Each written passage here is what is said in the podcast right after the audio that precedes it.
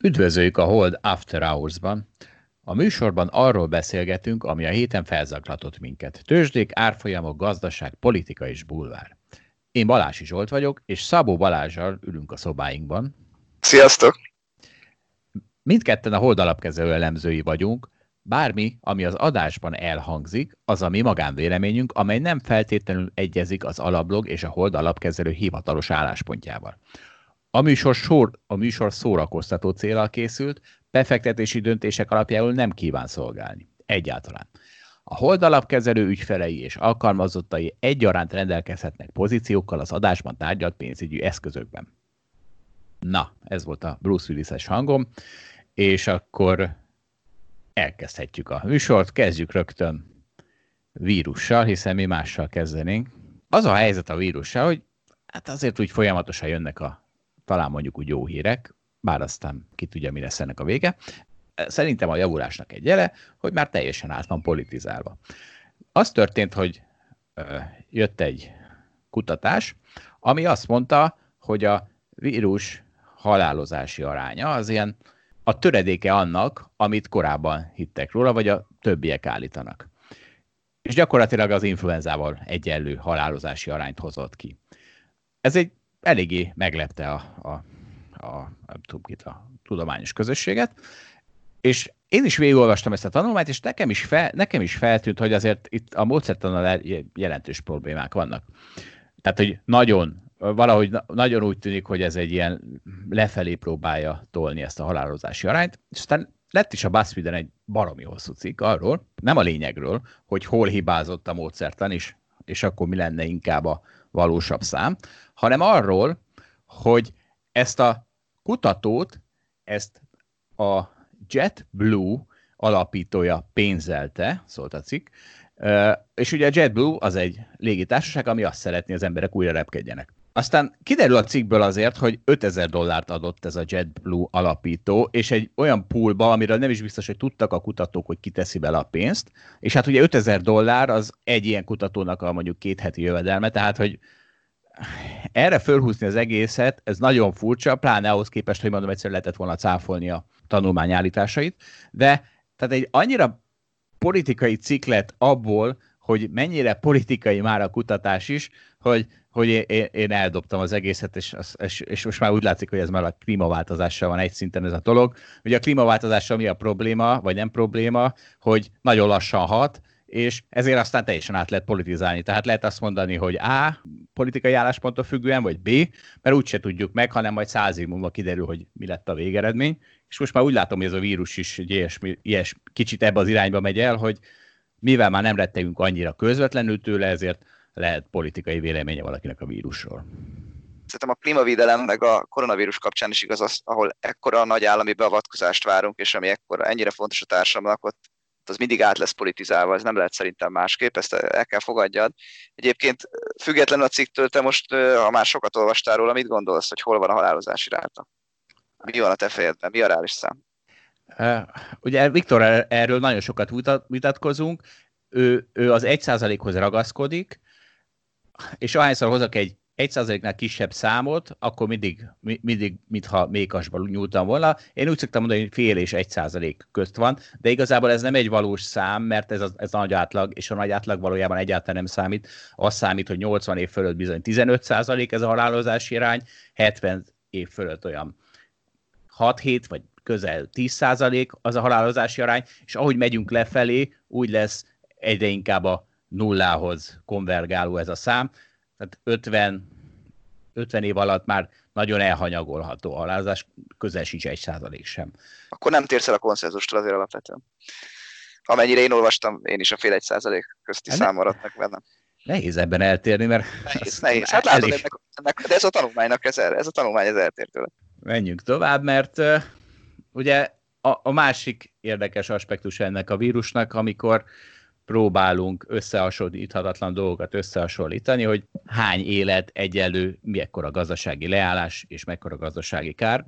Pedig valójában azért ez nem, ezek nem összehasonlíthatatlan dolgok, csak nehéz, de minden nap megtesszük. Tehát ugye erről már sokszor beszéltem, például a közlekedés, amiben meghalnak évente 25 ezeren Európában, ott bizony eldöntjük, hogy azért, hogy mi többiek gyorsabban, gazdaságosabban, hatékonyabban célba jussunk, feláldozunk évente 25 ezer embert Európában. Tehát, hogy igenis vannak ilyen cost-benefit analízisek halálozással kapcsolatban is, és most is kijött egy, ami nem csak abban a szempontból érdekes, hogy kis-afrikai országokra vonatkozik, hogy mekkora kárt okoz ott a lezárás, hiszen kiszámolták, hogy ez mennyi kárt okoz az oktatás leállása miatt, a GDP kiesése miatt, és megment, nem tudom mennyit, mondjuk 7000 életet, és ezzel szemben sokkal fontosabb dolgok, tehát olyan dolgokat, amikkel sokkal több ember életet lehetne megmenteni, sokkal kisebb költséggel nem foglalkozik a társadalom. Nekem ezzel a kapcsolatban az a véleményem, hogy tényleg milyen furcsa az, hogy most azért, hogy megmentsünk valahány ezer ember életet, leállítottuk a gazdaságokat, mondjuk Magyarországon, hogy mondjuk a legrosszabb esetben meghalna itt mondjuk 10 ezer ember, vagy 20 ezer ember, ezért leállítottunk mindent. De valójában, ha és óriási kényelmetlenséget és óriási kárt okozunk magunknak.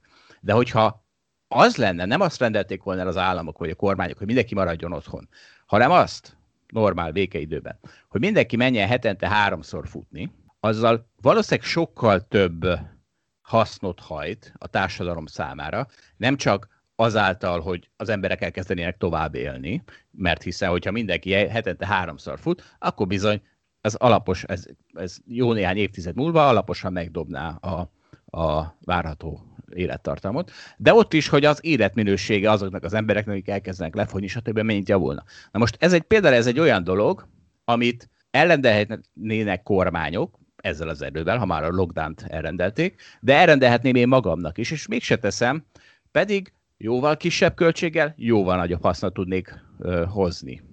És érdekes nem, hogy, hogy jött ez a vírus, és akkor csináljuk ezt a leállítást, de hogyha azt mondaná valaki, azt mondaná az állam, hogy kötelező három, heti három futás, akkor mindenki föl lenne háborodva.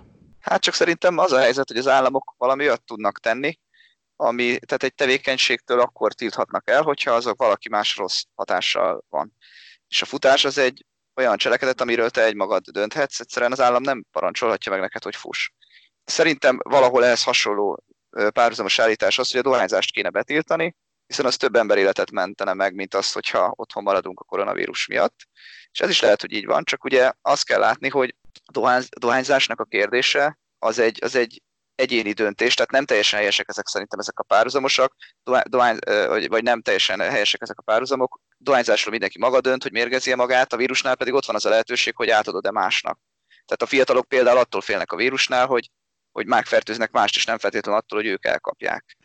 Uh, úgyhogy szerintem azért korlátozott az, hogy az államok mit tehetnek meg, és szerintem az a feladatuk, hogy betiltsanak olyan, vagy korlátozzanak olyan cselekvéseket, ami árthat másnak. Tehát dohányzás vagy a futás egyik, ugye, mire, tehát ezt két ellentétes oldalról kell vizsgálni, az, azok nem ilyen típusú cselekedetek. Ebbe igazad van, csak az, de egyrészt a dohányzás is okoz másoknak is kárt, másrészt anyagi kárt, hiszen amikor te tönkreteszed a saját egészségedet, akkor a többiek fogják fizetni a te egészségügyi ellátásodat. Harmadrészt pedig ezzel a vírussal kapcsolatban is azért hiszed szerintem te azt, hogy ez ez nem lehet mindenkinek a saját döntése, mert azt láttad, hogy Kínában ez, az a, ez a default reakció, hogy mindenkit hazazavarnak, és aki kimegy az utcára, azt, azt a rendőrség viszi vissza. De ugye Svédországban nem ez történt, és Svédországban azt mondták, hogy mi nem Kínában élünk, mi nem szeretnénk ezt csinálni. És ez azért érdekes, hogy ezt mondod, mert ugye itt is mindenkinek a saját döntés, hogy, hogy kvázi, hogy elkapja ezt a vírust. Tehát, hogyha csak azok, akiknek ez nagyon veszélyes, például az idősek, úgy döntenek, hogy nem, a, nem hajlandók elkapni a vírust, és például ki sem mennek az utcára. Tehát mondhatjuk azt, hogy a saját döntése az, hogy elmegye olyan közösségbe, ahol elkaphatja a vírust. És akkor ugyanott vagyunk, mint a dohányzásnál, hogy azt mondtad, hogy azért ne szóljon bele az állam, mert a saját döntésed, de hát itt is a saját döntésed, és az, hogy egy fiatal elkapja a vírust, meg nincs vele problémája, az, az tény, tehát ezt látjuk, hogy a fiataloknak egyáltalán nem kell emiatt aggódni, és amiatt, hogy másoknak átadják. De hát látod, hogy tehát nem teljesen lehetséges az, hogy valaki folyamatosan otthon legyen örökké. Az időseknek is ki kell menniük, akár csak azért, mert magukba szükség van friss levegőt szídni, vagy akár az, hogy el kell menni bevásárolni, vagy a patikába, stb. stb. Tehát muszáj valahogy megszervezni az életet, ami mindenképpen korlátozáshoz vezet ahhoz képest, mint ahogyan a, egyébként volt a vírus előtt. Tehát én azt gondolom, hogy ez továbbra is áll, hogy valahogy szerintem az államnak abba potenciálisan bele kell szólnia, hogy egyszerűen nem árthassa másiknak. Mint ahogy a dohányzás esetében is beleszól egyébként azzal, hogy most már a kocsmákban nem lehet dohányozni, ezzel is ugye, amit mondtál, hogy a dohányzás is árt. Na ugye. Passzív dohányzás árt, a passzív dohányzás egyébként most már egyre több, eszközök, ez, több eszközzel tiltják. Na mindegy, elmondtuk a véleményeinket, menjünk tovább. Szerintem lesz még olyan téma, amiben nem jutunk egyességre.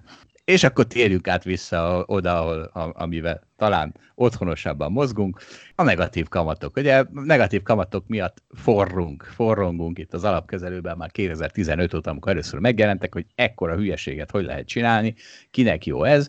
Erre nem az történt, és, és aztán a 17-18 már arról is szólt, hogy na végre normalizálódik valamennyire a helyzet. Erre most mit kapunk? Azokon a helyeken, ahol eddig nem volt negatív kamat, ezek főleg az angol országok, mint a UK, meg, a, meg az Egyesült Államok, most ott megjelentek. Az angolok most kezdtek, akik ugye egyfolytában ügyezték nyilván az e- Európai Központi Bankot az a negatív kamatok miatt, most döbbentek rá, hogy kibocsátották az első negatív hozamú kötvény csomagukat. Hát üdvözöljük őket a klubban. Hát ugye mi magyarok még azért annyira nem, nem üdvözölhetjük őket. Itt nálunk azért még egy kicsit messzebb van a negatív kamat. Mi európaiak, úgy mondtam. Mi Európa, mi, Euró, mi, mi igen, mint, hogy mondják ezt. Hát azt sem mondanám, hogy mi mint eurózóna országban, azt se vagyunk, de mint, mint a Aj, Balázs, ne, ne szóval is már. Mint kontinentális európaiak üdvözöljük az angolokat. Egyébként azt jegyezzük meg, hogy mi a baj a negatív kamattal. Szerintem az vele a baj, hogy előbb-utóbb ez egy deflációhoz vezet, vagy egy gazdasági lassuláshoz vezet. Azt tegyük fel, hogy egy év alatt, mondjuk ha valaki beteszi a pénzét mondjuk 100 eurót a bankban, mondjuk csak 97-et kap vissza, mínusz 3 os kamat mellett, mondjuk ilyen, ilyen, ilyen lenne a világban, akkor nyilvánvalóan senki nem tenné be a pénzét a bankba, tehát előbb-utóbb mindenki a párnacihába tartaná cashben a pénzét. Azért beláthatjuk, hogy ez nem mehet örökké. Na most talán nagyon alacsony negatív kamatok mellett, amik most vannak, ez a hatás még nem olyan nagy. Például csak azt akarom érzékeltetni, hogy azért sokkal jobban negatívba talán nem mehet a kamat, hiszen van egy ilyen triviális plafon, vagy egy ilyen triviális vége ennek a, ennek a játéknak. Egyébként, a készpénztartás. Igen. Mondjuk miért jó a negatív kamat? Ugye azért jó a negatív kamat, mert akkor az emberek ezt nem megpróbálják bent tartani a bankban, meg megtakarításban, hanem megpróbálnak fogyasztani, vagy beruházni, hiszen az alternatívája ennek a gazdasági aktivitásnak az, hogy bent tartod negatív kamaton a pénzet, ez egy rossz alternatíva, tehát ne, ne tarts benne negatívát, csinálj helyette valami mást, ami egyébként jó a gazdaságnak. Fogyasszál, meg ruházzál be. Úgyhogy, úgyhogy van előnye, van előnye ugye az alacsony kamatoknak, de talán elértük valószínűleg azt a, azt a plafont, mármint ezt a negatív plafont, amit itt el lehetett érni. Úgyhogy most már mindenkinél ilyen kis negatív kamatok vannak. Az most nem tudom, hogy a mínusz 0,3 százalék, vagy a mínusz 0,8 százalék a végső határ, de valahol ott vagyunk, abban majdnem biztos vagyok.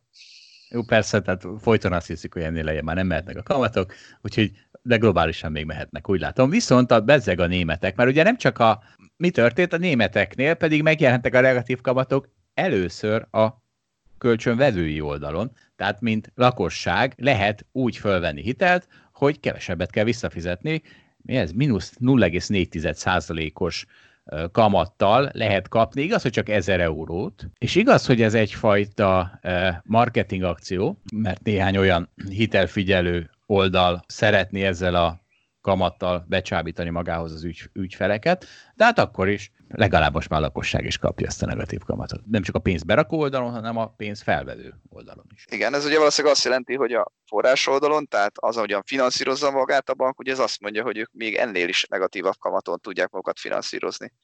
És ezért tudnak a másik oldalon, az eszköz oldalon kihelyezni ilyen olcsó hitelt. Hát érdekes világ ez. Így van, és annyira érdekes világ, hogy még a pizza rendelésre is óriási hatással van, és itt, itt van a, a hét, nem is tudom, hogy ez, ez bulvár, vagy, vagy gazdaság, nem tudom milyen sztoria, de, de óriási sztori.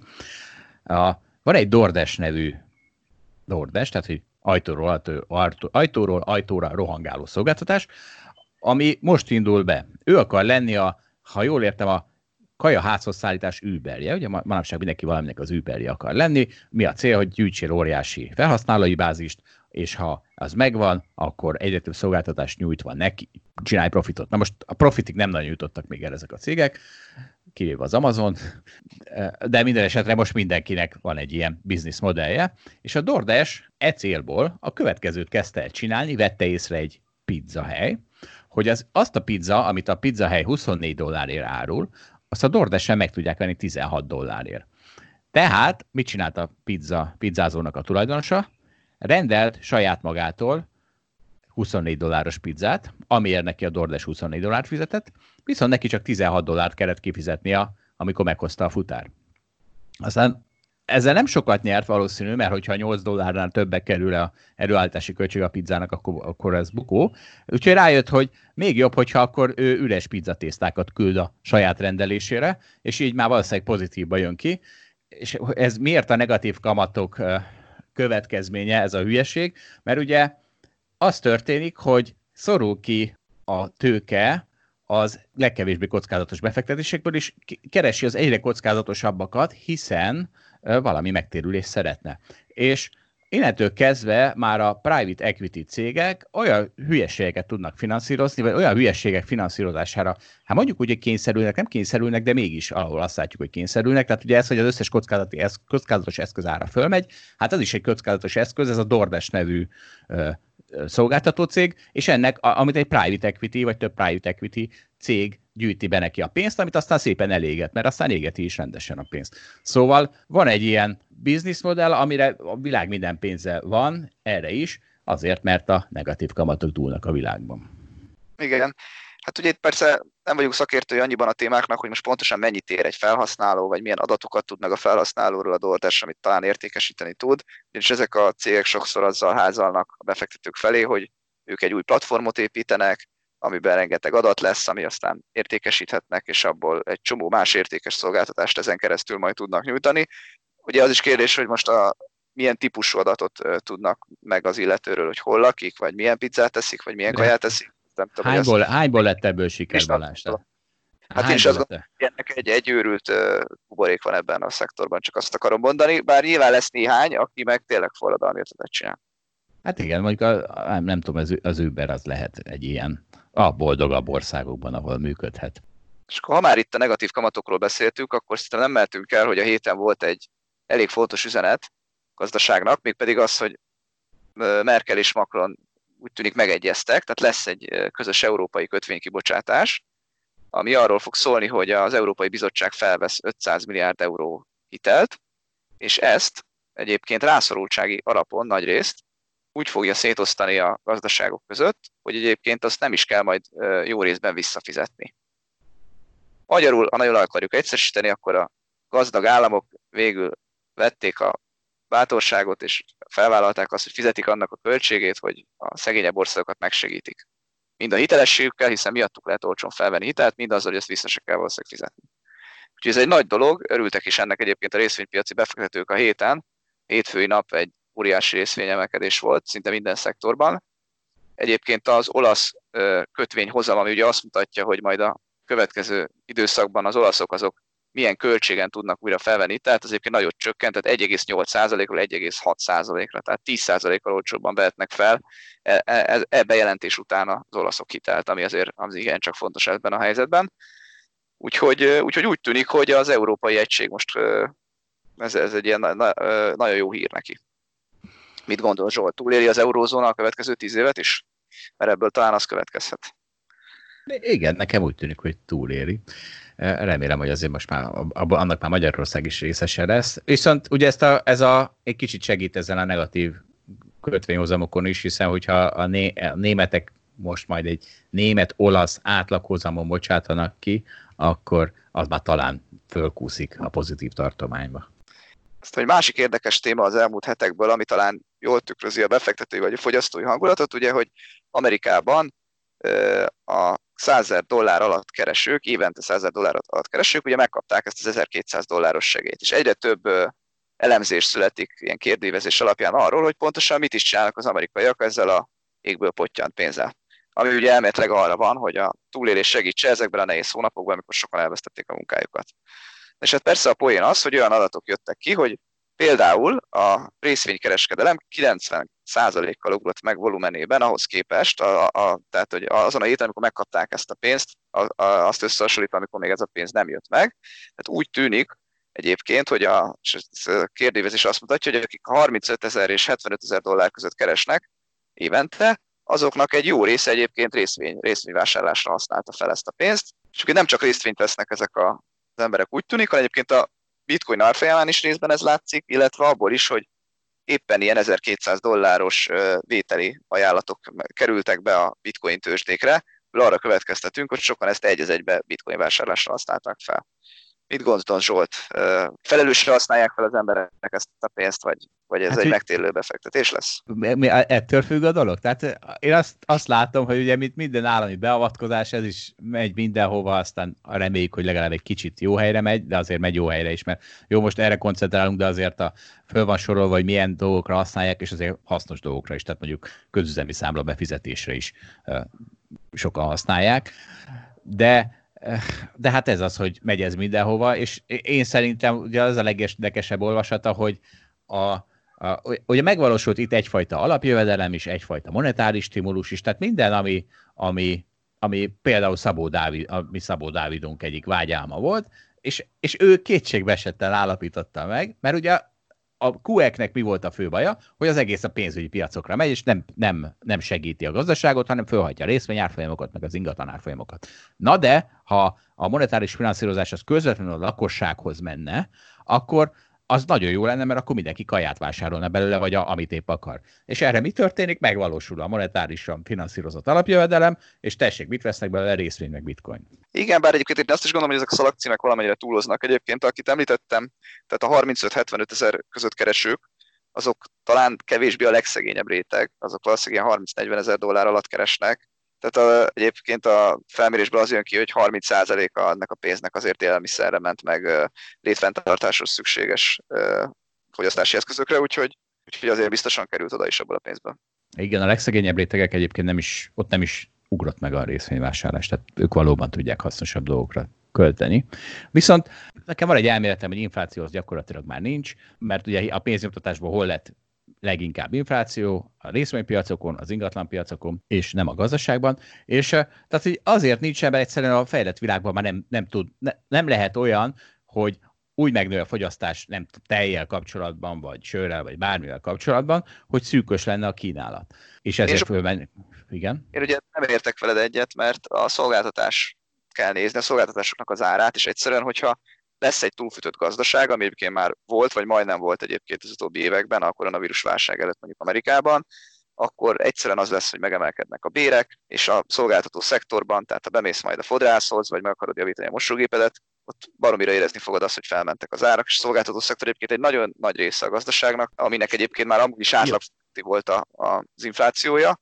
Egyszerűen a technológiai szektor lehúzta például ezt a, ezt az inflációt. Oké, okay, Balázs, várj, várj, oké, okay, ez, ez oké, okay, csak ez nem probléma. Tehát egyrészt ugye azért megy fel a, a TV készülék javítás meg a masszázsára, mert mindenkinek fölmegy a bére. Így akkor ez nem egy nagy probléma. Másrészt pedig ezek olyan dolgok, amik nem, nem tehát érted, most ha fölmegy a masszázsára 10 ezer forintról 20 ezer forintra, azért a társadalom jó nagy része ettől még boldogan el van, és legfeljebb nem megy masszázsra, nem? Tehát, hogy e, ez nem olyan probléma, mint hogyha a kenyér meg a tejára szalad föl, amiből aztán arab tavaszok lesznek. Tehát, hogy azért mondom, hogy nem ugyanaz a probléma, ez már közel sem. az ára fel is ment, felmegy az egészségügyben, az egészségügyben felmennek az árak, az, fel, az is felment az utóbbi időben. Szerintem van olyan, ami Várj, ez a két szektor, infláció, ez nagyon, nagyon sok szüksége van mindenkinek. De ez csak az Egyesült Államok. Tehát, tehát Persze, van, ter, várjál, van terület, ahol fölmegy, a, és, és, és, és, és essential, tehát hogy nagyon fontos terület. Ez az Egyesült Államokban az oktatás és az e- egészségügy, viszont ezt meg lehet oldani, hiszen Németországban is van baromi magas szintű oktatás és egészségügy, és nem megy fel az ára, mert állami szolgáltatás. Tehát, hogy az, hogy az USA-ban ezt el, mondjuk úgy elkúrták, és, és az oktatás és az EU és az egészségügyben lecsapódik ez az óriási kinyomtatott pénz, ez valóban probléma, amit meg kell oldani, de látjuk Európában, hogy ezt nagyon könnyen meg lehet oldani. És a másik lételem, aminek fölmegy a ára, az a lakhatás, de ezt is meg lehet oldani. Tehát ugye nagyon egyszerű megoldásokat tudok arra, hogy a befektetési célú ingatlan, az ne szorítsa ki a lakás, a lakó ingatlant vásárlókat, ugye akár adóval, akár tiltással, bármivel meg lehet ezt oldani.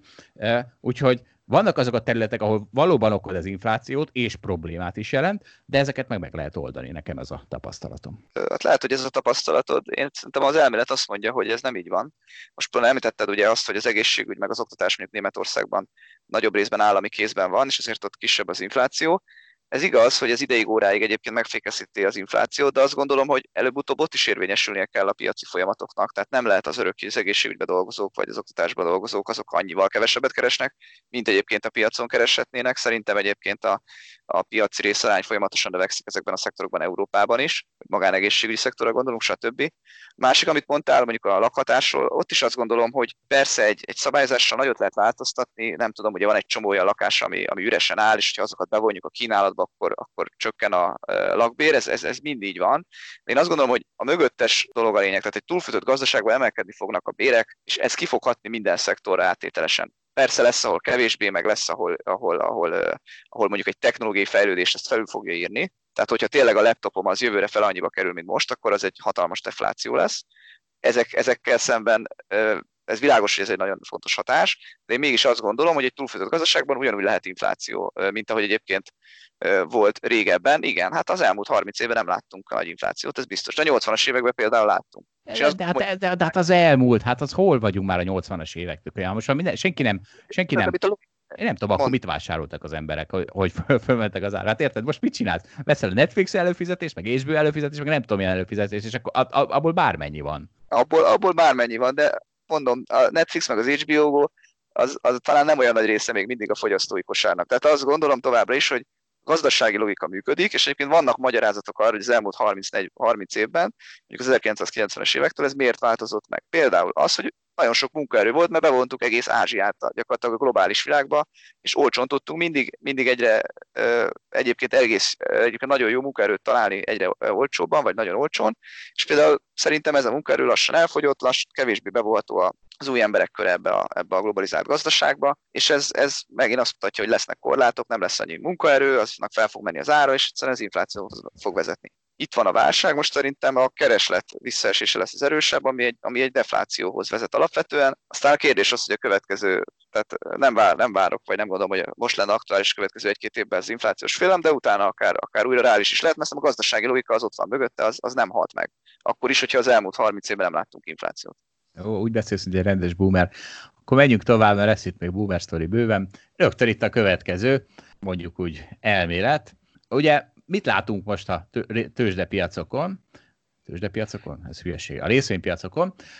Azt látjuk, hogy van egy ilyen kisbefektetői hangulatfelmérő index, az, ami borzasztó pessimizmust uh, mutat. Viszont ha megnézzük a, a, a most nyíló accountok, számlák számát, akkor azt látjuk, hogy azok meg az egekbe kilőttek. És uh, az történt, hogy az idősebbek azok fél, okkal félnek a vírustól, hiszen számukra ugye ez egy halálos vírus, amit, aminek aztán az a következménye, hogy nagyon pessimisták. Eladják a részvényeket. Ugye, hogyha egyrészt, ha, ha idősebb vagy, akkor már egyre kevesebb részvény kell, hogy tartsál, de másrészt, hogyha ha aggódsz a világ miatt, akkor, akkor vagy olyan pszichológiai helyzet, hogy eladod a részvényt. Viszont a fiatalok megveszik a részvényt. Hiszen számukra ez a vírus, ez egy nem különösebben nagy kihívás.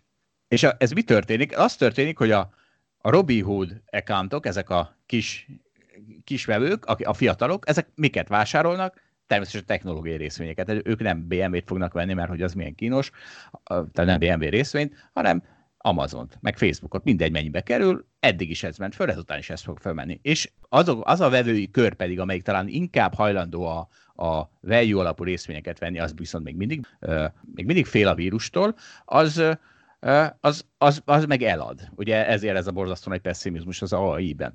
És akkor még lehet félni a második hullámtól, de szerintem nem, mert az, az olyan lesz, mint a, tehát erre már mindenki készített, de már nem lehet olyan elemzést olvasni, ami ne arról beszélni, hogy jön majd a második hullám, stb. De hát az egész társadalom föl van rá készülve, az egész egészségügy fel van készülve. Igazából a problémát nem a, nem a vírus jelentette, hanem az egészségügy túlterheltsége jelenthette volna. Azt már biztos, hogy megugorjuk azt a szintet. Tehát, hogy ez a második hullám, ez, ez is már inkább egy pozitív meglepetés lesz.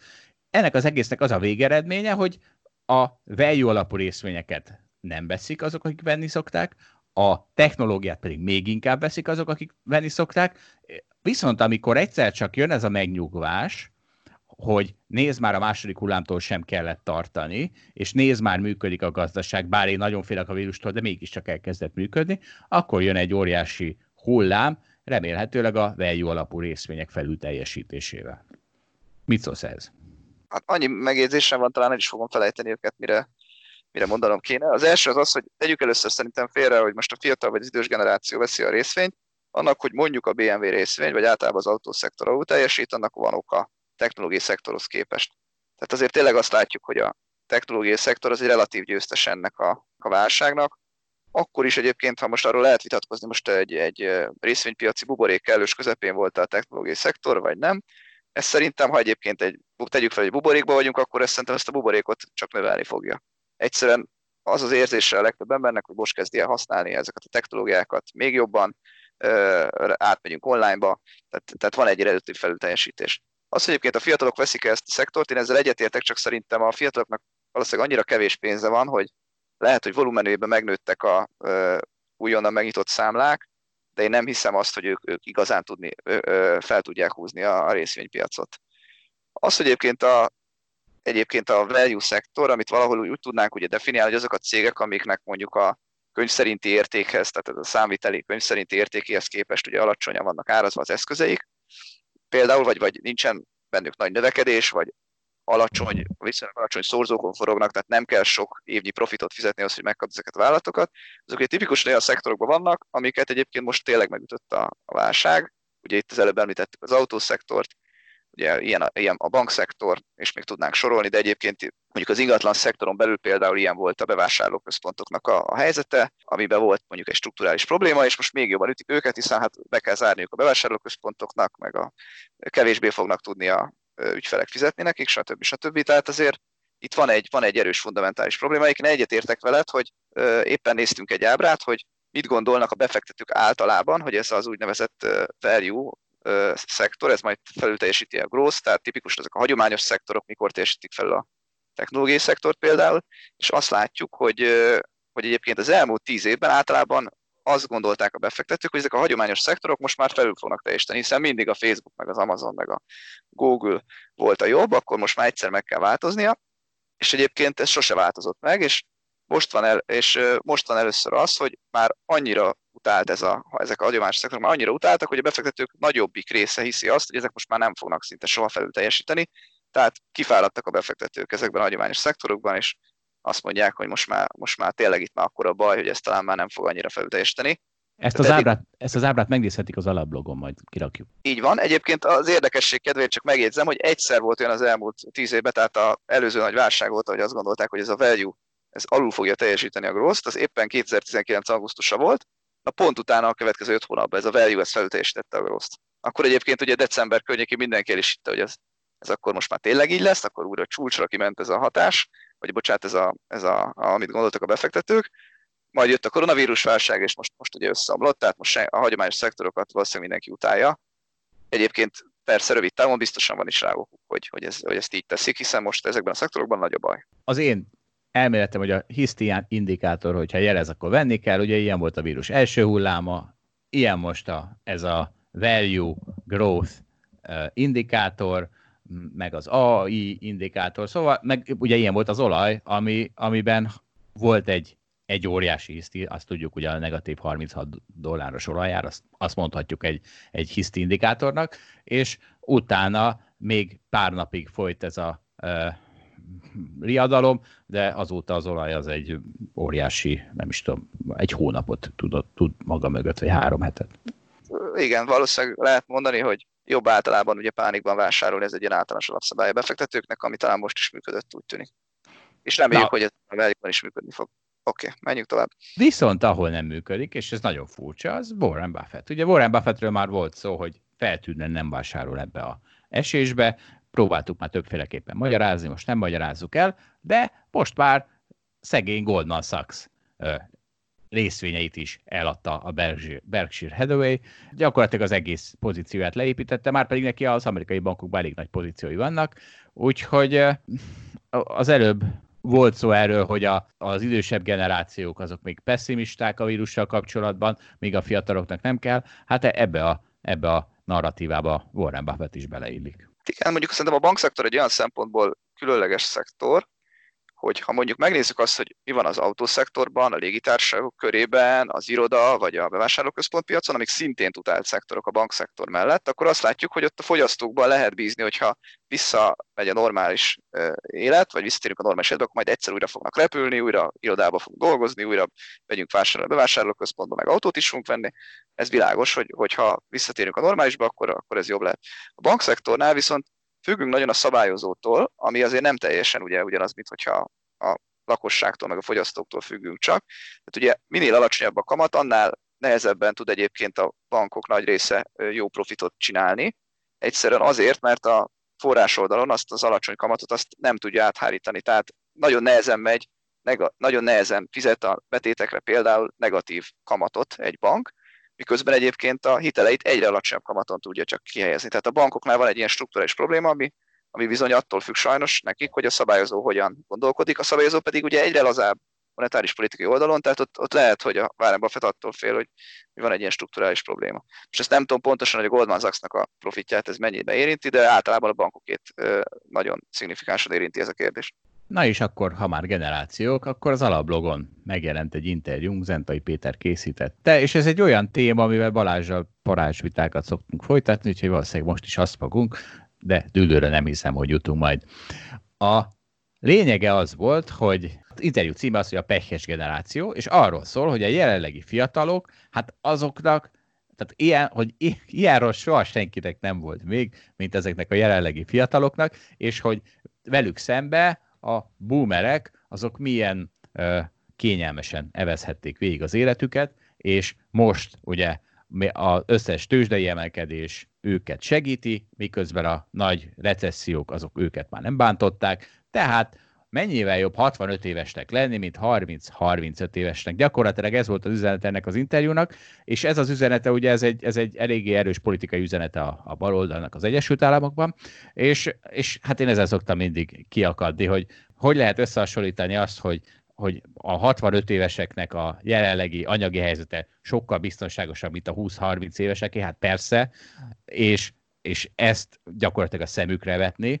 Meg a másik problémám ugye azért, hogyha, tehát hogyha ne, nem a mostani 65 évest kell összehasonlítani a mostani 35 évessel, hanem az, hogy ez a 65 éves, amikor 30 éves volt, meg 35 éves, meg nem tudom hány éves, meg 10 éves, és például kubai rakétaválságot nézte végig, amikor a legközelebb volt gyakorlatilag a föld a megsemmisüléséhez, vagy elvitték épp Vietnámba katonáskodni, azért ezt valahogy belerakhatnánk, és nem az, hogy a szegény 65 éves az a hátralévő x évét, azt mennyivel kényelmesebben éli le, mint a, a jelenlegi 30-35 évesek a következő 10-20 évüket. Hát én azzal egyetértek, hogy most a vietnámi háborút meg a kubai két a válságot nehezen tudjuk összehasonlítani a ma problémáival, de egy jelenséget jól meg lehet fogni. Egyrészt, hogy te úgy érzed, hogy jobban élsz, mint az előző generációk, másrészt az, hogy a te életedben látod-e azt, hogy ha teszel érte erőbefektetést, akkor tudsz változtatni.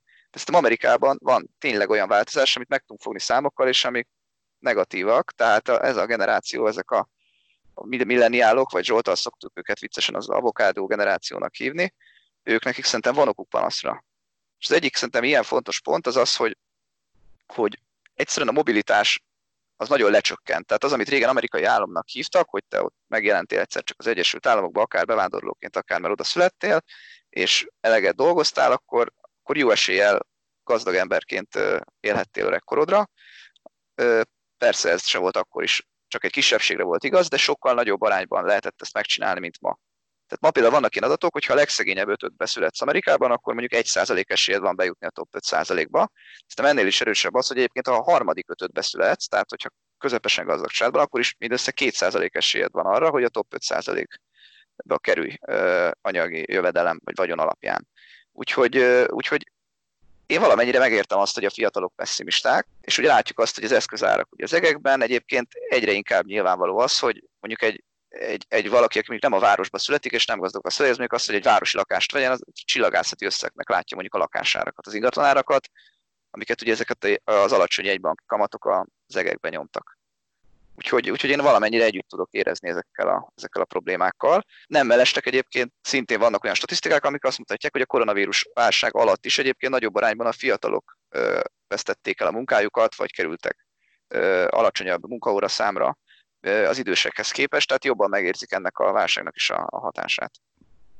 Igen, ebben van egy csomó szomorú téna, de ez olyan, mintha elkezdenéd sajnálni a kosárlabda pályán az alacsony termető játékosokat, hogy szegények óriási hátrányban vannak, de mégse teszed ezt, és nem mondod azt, hogy valahogy egyenlítsük ki, hanem azt mondod, hogy hát igen, a magas termető játékosok óriási előnyben vannak kosárlabdában, és ennek az az üzenete, hogy az élet az egy kosárlabda játék, tehát az élet egy verseny.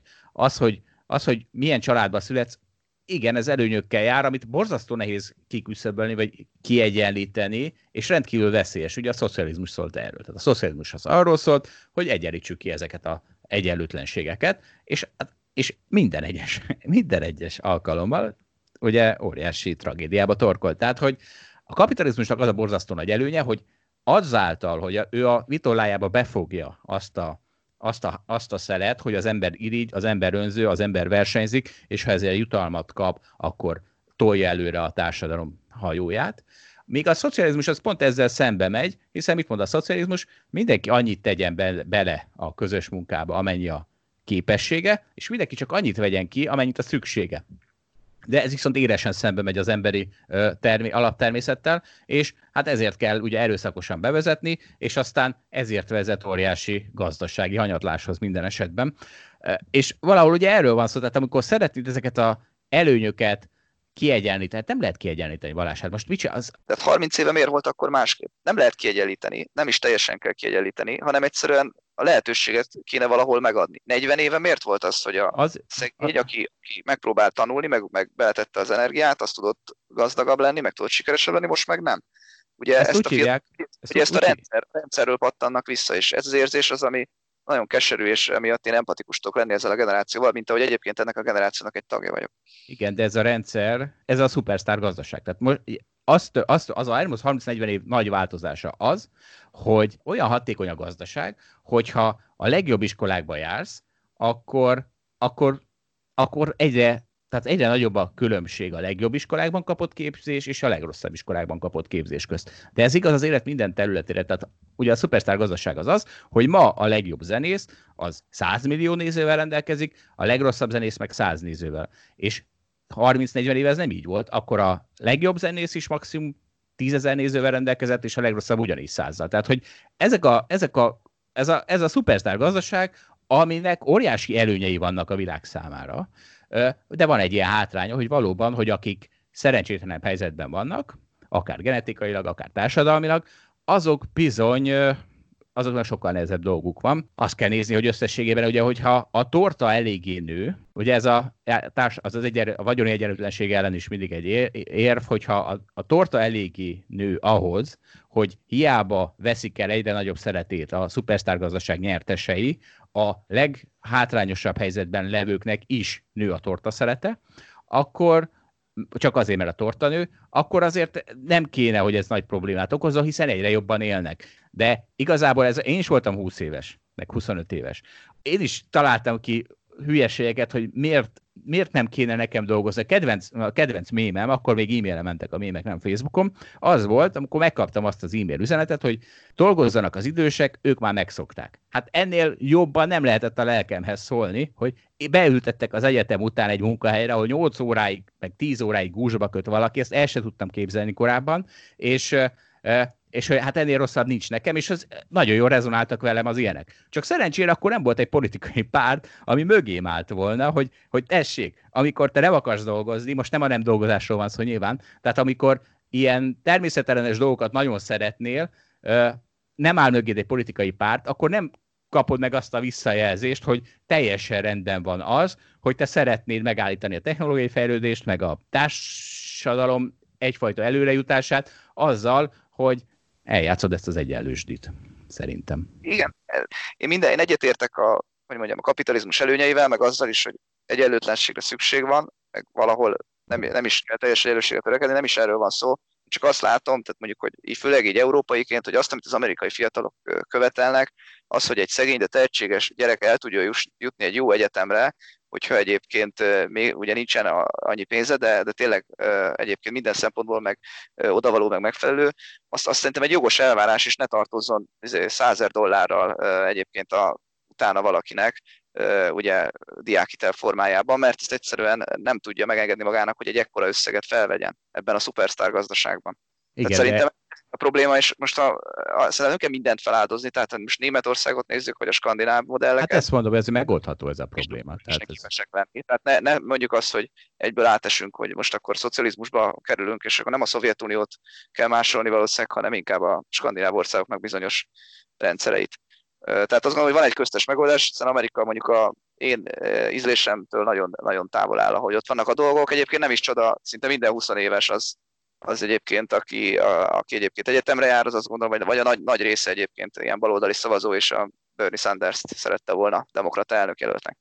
Egyébként érdekes, mert ez a vírus ugye ezzel nagyon sokat fog lendíteni. Tehát onnantól kezdve, hogy nem lesznek, tehát online lesz az egyetemi oktatás, vagy nagy része, onnantól kezdve azért csak eltű, tehát csak eltűnik ez a óriási különbség a Yale, vagy a Harvard és a nem Harvard közt, hiszen legfeljebb letöltöm én is a Harvard oktatóanyagát. Nem tudom. Szóval ez a vírus ezen segíthet szerintem, meg hát ugye azzal, hogy alapjövedelem, stb. Tehát egy kicsit azért elmozdultunk most a szocializmus irányába, hogy mindenki örülhet, reméljük nem nagyon. Igen, szerintem a szocializmus irányába fog mozogni Amerika egyszerűen nincs más, mert annyira erősek ezek a társadalmi problémák, hogy ezek a feszültségeket muszáj enyhíteni, és ennek vala, vagy rövidebb, vagy hosszabb úton, de ez lesz útja ebben a cikkben volt még egy elveszett generáció is, tehát azért szeretném megemlíteni, hogy ugye ez a, a, a baloldal az, az az összes hátrányát a, a, mi ez a pajzsára emelt ennek a szegény avokádó generációnak, de hát könyörgöm, ezek az avokádók lehet, hogy örökké fognak élni. Tehát, hogy a mostani boomerek meghalnak 10-20-30 év múlva, miközben már megjelent az az irodalomban az a kifejezés, hogy amoralitás. Ugye az immorális azok az istenek, nem, nem, nem bocsánat, immortal, tehát amortalitás is. Az immortálisak azok az istenek, alhatatlanok. Az amortálisak azok azok, akik erőszakos halálra meg tudnak halni, de előregedéstől nem. Mert ugye az az, az az elmélet lényege, hogy ahogy megy előre a orvostudomány és a technika, úgy szépen folyamatosan tolja ki a várható ember életét. Ugye egy ma születő gyerek a fejlett világban, az már 50%-kal megéri a 100 éves kort. Na de ez a mostani számítás. Tehát ugye mi fog számítani, hogy száz év múlva hol tart az orvostudomány. És ez az amortalitás elmélet szerint száz év múlva már ott tart az orvostudomány, hogy még 10-20-30 évvel kitolja majd a, a várható élettartalmat, viszont ebben a 10-20-30 évben folyamatosan érkeznek az újabb és újabb olyan megoldások, amik aztán újabb 5 és 10 és 20 és 30 évvel kitolják a, a, a várható élet, vagy az embernek a, az élettartamát, és egyszerűen már nem fog meghalni senki, kivéve ha elüti az autó. Tehát, hogy ha ezt már... megbocsátunk a boomereknek így avokádó hát, na, na, akkor, na de, na de akkor már hol lesznek a boomerek? Tehát, hogy viszont akkor szeretném, hogyha ugye ki szeretnénk egyenlíteni ezt, a, ezt, a, ezt, az, egyenlőtlen, ezt az egyenlőtlenséget, akkor szeretném, hogyha ezt, ezt a potenciális 20-30-50 évet, amivel tovább élnek az avokádók, azt most akkor ledolgoznák, le, legyenek szívesek. De hát mégis ezt csinálják most, nem? Tehát most az a bajuk, hogy ők rabszolgamunkát. Még az a akarnak dolgozni, és még munkájuk sincs, látod itt a koronavírus. Még rosszabb, úristen. Na mindegy, akkor egy 20-35 év rabszolgasors, és akkor, akkor, akkor ugye egyenlő, mert akkor ugyanannyit élnek, nem? Az avokádok meg a boomerek. Igen, igen, abszolút. Majd visszatérünk akkor erre a kérdésre. Jó, száz év múlva, vagy, vagy mikor? Á, nem tudom, nehéz, mert hogyha te én Neked... nem biztos, hogy meg, én bajban vagyok. Nem lóksz nekem, egy 10-15 éve lóksz nekem. Jó, jó. És akkor mostantól egy kicsit egyszerűbb, békésebb, barátságosabb témákra evezünk át. Vírus persze ebben is lesz egy csomó. Rögtön az első vírusos hírünk, hogy Olaszország megpróbálkozott a szocializmussal, és a szájmaszkokra bevezetett egy maximális árat, valami, nem is tudom, valami ilyen fél euróért lehetett maximum árulni, de ennek az lett a következménye, hogy elfogyott az országból a szájmaszk. Ugye ez egy, nem egy nagy meglepetés, hogyha elolvastak volna ezek az olasz populista politikusok egy közgazdasági tankönyvet, akkor kiderült volna, hogy a alacsony áron nincs kínálat. Meg is szűnt a kínálat, hiszen például ugye azok a, ne, szeretek volna importálni, de hát ki a fene viszi oda, ahol, ahol csak ilyen olcsón lehet eladni a szájmaszkokat mit lehetett volna ezen segíteni? Azt lehetett volna, hogy az állam megvásárolja azon az áron, amin a piac adja a maszkokat, és aztán továbbadja olcsón, eh, mert akkor legalább nincs beavatkozás drasztikusan a piaci folyamatokba, és akkor megmarad az a áldásos állapot, hogy a piac ellátja szájmaszkal Olaszországot, most így hirtelen kifutottak belőle.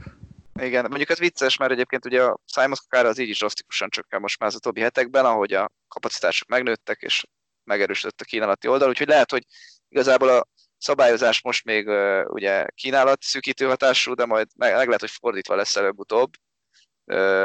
Bár jól értem, akkor ez egy minimum ár, tehát igazából lehet, hogy így is meg visszatér a maszkok heteken belül. És majd megy a piaci ár. Lehet, hogy már van.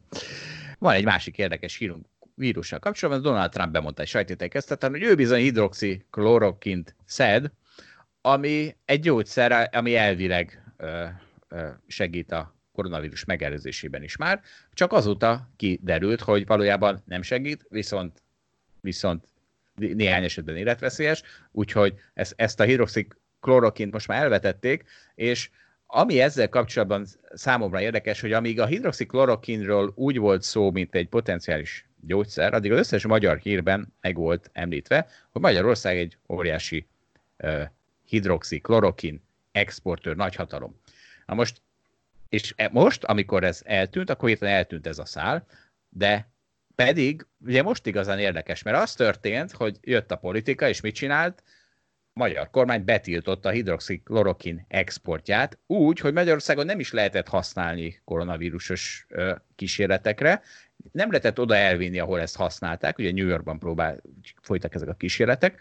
Ráadásul ugye ezt nem Magyarország gyártja, nyilván nem, hanem az alkaloida, akiket rettenetesen megszivattak, hiszen nem tudták kivinni a szokásos piacaikra ezt a amúgy malária elleni gyógyszernek használt szert, Eh, aminek mi a következménye, hogy ott szépen elkezdenek átszokni a betegek a más gyógyszerekre, és eh, elveszíti szépen ezeket az export piacait azért, mert a politika egy ilyen teljesen értelmetlen eh, dolgot, hogy Magyarország tartsa meg a magyar gyógyszerét, miközben ez egy globális vírus, amivel globálisan kell küzdeni, erről majd lesz később is szó, óriási valószínűleg, és hát könnyen lehet, hogy ez egy semmit nem nyertünk, viszont egy nagy pofon az alkaloidának. Egyetértek, nincs hozzáfűzni valam. Térjünk rá a technológiai részényekre, már beszéltünk róla, de hát most is érdekes jelenséget láttunk, és az történt, hogy a Facebook bejelentette, hogy ő is indít egy Shops nevű keres, új elkereskedelmi üzletágat, amitől a Facebook árfolyama meg is ugrott alaposan valami 30 milliárd dollárral, csak nagyon furcsa módon az Amazon is emelkedett ez nap. Tehát ugye a mi value alapú befektetők ilyenkor fogjuk mindig a fejünket, hogy hogy lehet az, hogy egy hogy egy Momentum részvény az akkor is emelkedik, amikor épp rossz hír jön számára, hiszen az nem lehet, hogy a Facebooknak is jó az elkereskedelem, meg az Amazonnak is, hát ezek a egymás torkát e, elvágó versenyzők, mégis mind a kettő együtt tud emelkedni. Hát szerintem van az, érzés az embernek tényleg, hogy van ez a 5-6 cég, bármit bejelent, az, az mindig jó, az mindig elviszik a befektetők.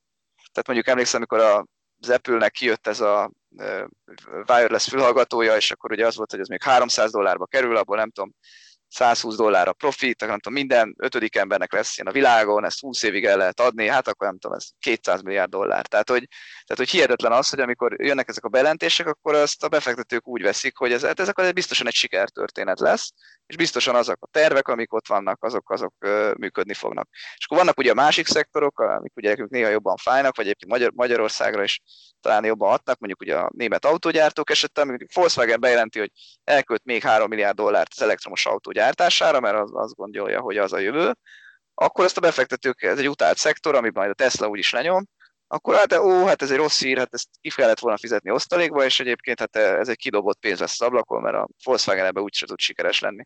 Szóval ez vagy így van, vagy nem, csak az érdekes, hogy vannak olyan vállalatok, hogy most mindig elhiszik, hogy be fog jönni a következő húzásra, és van, akinek meg, meg pont az ellentetje, hogy semmit se hisznek el, és minden, amit oda pénzt tesznek, az, az kidobott pénz. Hát igen, közel lehet az, hogy ezek akkor is emelkednek, ha épp semmilyen húzásuk nincs. Hát ezek egyszerűen ez a default. Tudod, az avokádok veszik. Igen, és ha, ha, már Tesla és Volkswagen, pont erről szól a következő hírünk, ugye az történt, hogy, és ez engem is melbevágott, a Volkswagen a Golf 8-asainak abba hagyta a kiszállítását, mert talált egy szoftver problémát. És, ugye e-, ettől, ettől, mondom, ettől még is hanyatesek, azért, hogy a szoftvert update-elje, ezért vissza kell hívni a kocsikat. Hát könyörgöm, mint a kőkorszakban. Tehát, hát egy Tesla-nál mi történik, ugye egy software update-nél Elon Musk megnyom egy gombot, és az összes Tesla a világon update-elődik. ezzel szemben a Golf az szépen vonatra pakolja az autóit, és visszahívja, vagy nem tudom, mi történik, de hát ez elképesztő, ez a lemaradás. Úgyhogy meg tudom érteni, hogy miért a Tesla emelkedik, és nem a Volkswagen. Persze, ez így van, tehát ez Volkswagen befektetőknek ezeket a híreket elképesztően fusztráló lehet látni. Ja, ettől még ugye a Tesla 15 annyi autót ad el, vagy még sokkal kevesebbet, és ennek ellenére kétszer annyiba kerül, mint a Volkswagen a tőzsde szerint. Igen, erről már volt sokszor szó. Na nézzük akkor, megint egy kis vírus és globális küzdelem. Az AstraZeneca, ez egy, ez egy elvileg egy brit cég, de hát ezek már rég, rég értelmét veszítették ezek a ország meghatározások szerintem a gazdaságban. Szóval ez az AstraZeneca mennyit is?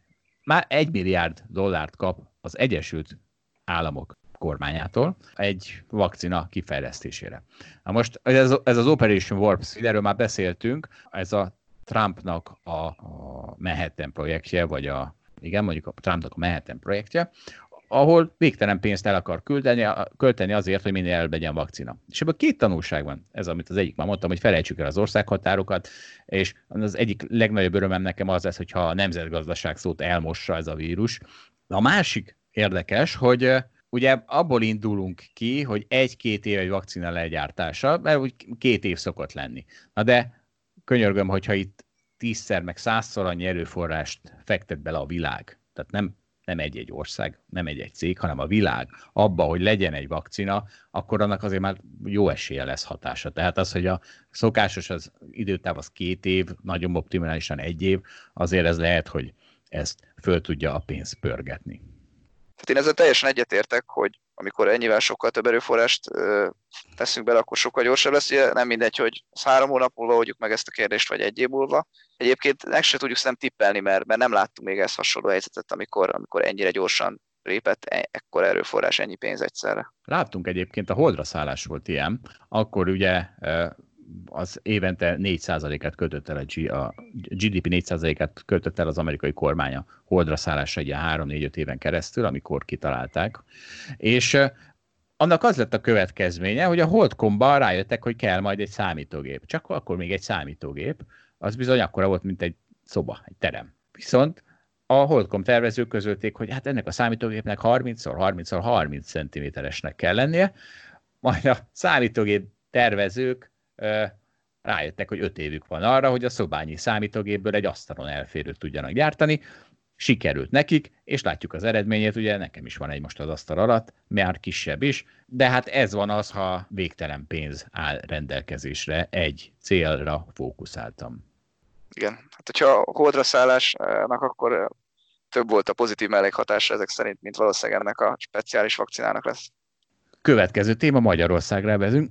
Nekem egy ö, folyamatos veszőparipám, hogy a legnagyobb szívás az, amikor a eper szezonban megjelenik magyar eper, mert onnantól kezdve a piacon csak dupla, tripla áron tudok vacakabb epret vásárolni, mert addig a spanyol és görög epreket vehettem olcsó, és hát ugye Spanyolországban, meg Görögországban sokkal többet süt a nap, úgyhogy azok édesebbek is voltak azok az eprek. Ez a probléma azzal társul, egy, ez egy G7 cikk volt, hogy a a szed magad eperföldeken éretlenül szedik le az emberek a, a epret, mert, mert á, nincs mit csinálnunk a karanténban, úgyhogy mindenki megy szed magad epret szedni, viszont nincs türelmük. Tehát oda mennek, és csak azt látják, hogy csak zöld van, mert mert, mert mindenki epret szed, úgyhogy akkor a zöldeket szedik, és is soha nem fog senki a szed magad eperföldeken piros eperrel találkozni.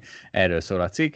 De hát hozzáteszem, hogy ez nem egy mostani probléma, én ezt már máskor is tapasztaltam, úgyhogy nem is szoktam szed magadban szedni epret, de az én valós problémát az az előbb elmondtam, tehát az az, hogy megjelent az egy piacon is a magyar eper, dupla és tripla áron, és sajnálom, de savanyú. Hagy tegyem hozzá ezt a lazán kapcsolódó, de szerintem érdekes és gazdasági írt, hogy Egyébként az Egyesült Királyságban Károly herceg, aki a királynőnek a fia, felszólította az angolokat, hogy szedjék le a gyümölcsöt a fáról, ugyanis most éppen hiányzik nem tudom hány tízezer szezonális munkás, valószínűleg a kelet-európai munkások otthon vannak, és nincs most Angliában, aki leszedje a gyümölcsöt. Úgyhogy a te eper problémánál sokkal nagyobb problémák vannak az Egyesült Királyságban. Hát itt szedik a szed magad mozgalomban, az a baj. A, a, a, akik ilyenkor gyümölcsöt szoktak szedni, azok is nem Londonban szedik, a drágá depret, hanem Magyarországon a zöld depret. Teljesen felborult a világgazdaság. És akkor Zsolt, Zsolt szerintem zárásképpen beszéljünk még arról, amiről múlt héten is, meg az elmúlt beszéltünk, hogy tudsz-e olcsó menni nyaralni a következő hetekben, hónapokban. Igen, erről minden héten beszélünk, és a múlt héten meg is ígértük, hogy megmondjuk, hogy a szállodaiparban Magyarországon 2008-9 van-e, ugyanis 2008-9-ben, ha küldtem egy 50%-os árajánlatot a szállodáknak, azok boldogan elfogadták. Hát most jelentem, nem. Annyian kezdtünk el azonnal wellness szállókba járni, hogy sajnos kilettem röhögve a 50%-os árajánlatommal, úgyhogy hát az az igazság, hogy ez a turizmus iparág, ez még a koronavírussal együtt sem tudott engem beszippantani, maradunk a Velencei tavi hétvégi teleknél. És ugye ezzel kapcsolatban próbálkoztam akkor Horvátország, hiszen ott, ott, ott inkább leestek az árak a horvát tengerparton, de hát ugye oda meg PCR-teszteket kell végeztetni, darabja 30-40 ezer forint, ez egy öt tagú családnál 150-200 ezer forint, így már azért nem olcsó az a horvát utazás sem, de megpróbáltam innoválni az egészségügyi rendszerünkben, és írtam a cégnek, hogy van ilyen, hogy pool testing, hogy egyszerre végezzék el a öt családtag tesztelését, és akkor ugye gondolom, akkor egy áráért ezt meg lehet úszni, mert minket úgy érdekel, hogy melyikünk a beteg, ha egyikünk beteg, nem megyünk. Hát visszaírtak, hogy ilyen lehetőség nincs, én meg írtam nekik, hogy akkor tessék terméket fejleszteni, mert igény lesz rá, de nem tudom, hogy a egészségügy reformációját elősegítettem-e, erre a levelemre már ők se válaszoltak. Úgyhogy egyelőre ez a keresztes hadjáratom teljes kudarcba van fulladt, azt hiszem. És képzeld el, egyébként én hétfőn az állami egészségügyben voltam tesztelés alatt, és van egy immunbetegségem, ami miatt azt mondták, hogy engem ingyen letesztelnek, amennyibe szeretném, és én meg is ragadtam az alkalmat, letesteltek arra, hogy fertőzött vagyok-e, arra, hogy, hogy átment-e rajtam a vírus, tehát van-e bennem antitest. A probléma csak az, hogy kérdezgettem a ápolókat, meg a doktornőt, hogy kapok-e, mikor kapok választ erre, vagy mikor tudom meg, hogy mi történt velem. És hát azt, azt mondták, hogy ha pozitív, akkor talán felhívnak, hogyha negatív, akkor semmi esetre se várja a hívást, úgyhogy sajnos nem kaptam hívást, egy kicsit bizonytalanságban vagyok, hogy pontosan mi is a helyzet, de hát remélem, hogy negatív vagyok ezek szerint mindkettőre. Persze annak inkább örültem volna, hogy átment volna rajtam a vírus, és akkor már lenne pozitív antitestem. Ha van is, vagy ha nincs, azt nem tudom, mert nem, nem hívtak, úgyhogy meg kell próbálnom a állami egészségügyben majd ezt az információt kicsikarni úgy látom, még ott is, ott is van mit reformálni. Az a te harcod, ne haragudj, én most a magánegészségügyek. Azt hittem, hogy spóroltam 40 ezer forintot, és, és lehet, hogy mégsem. Hát azt a 40 ezeret azért mindenképpen megspóroltad, nem? Hát nem volt, ha akarom tudni az eredményt, akkor el kell mennem a magánegészségügybe. Ha nem akarok semmit, akkor bizonytalanságban maradok. Bár ha fertőzött lennék, akkor szóltak volna, azt gondolom. Csak az antitestet nem tudom. Hát azt hiszem, hogy akkor kielemeztük az magyar egészségügyet is. Köszönjük szépen a figyelmet, jövő héten újra jelentkezünk a viszonthallásra. Sziasztok!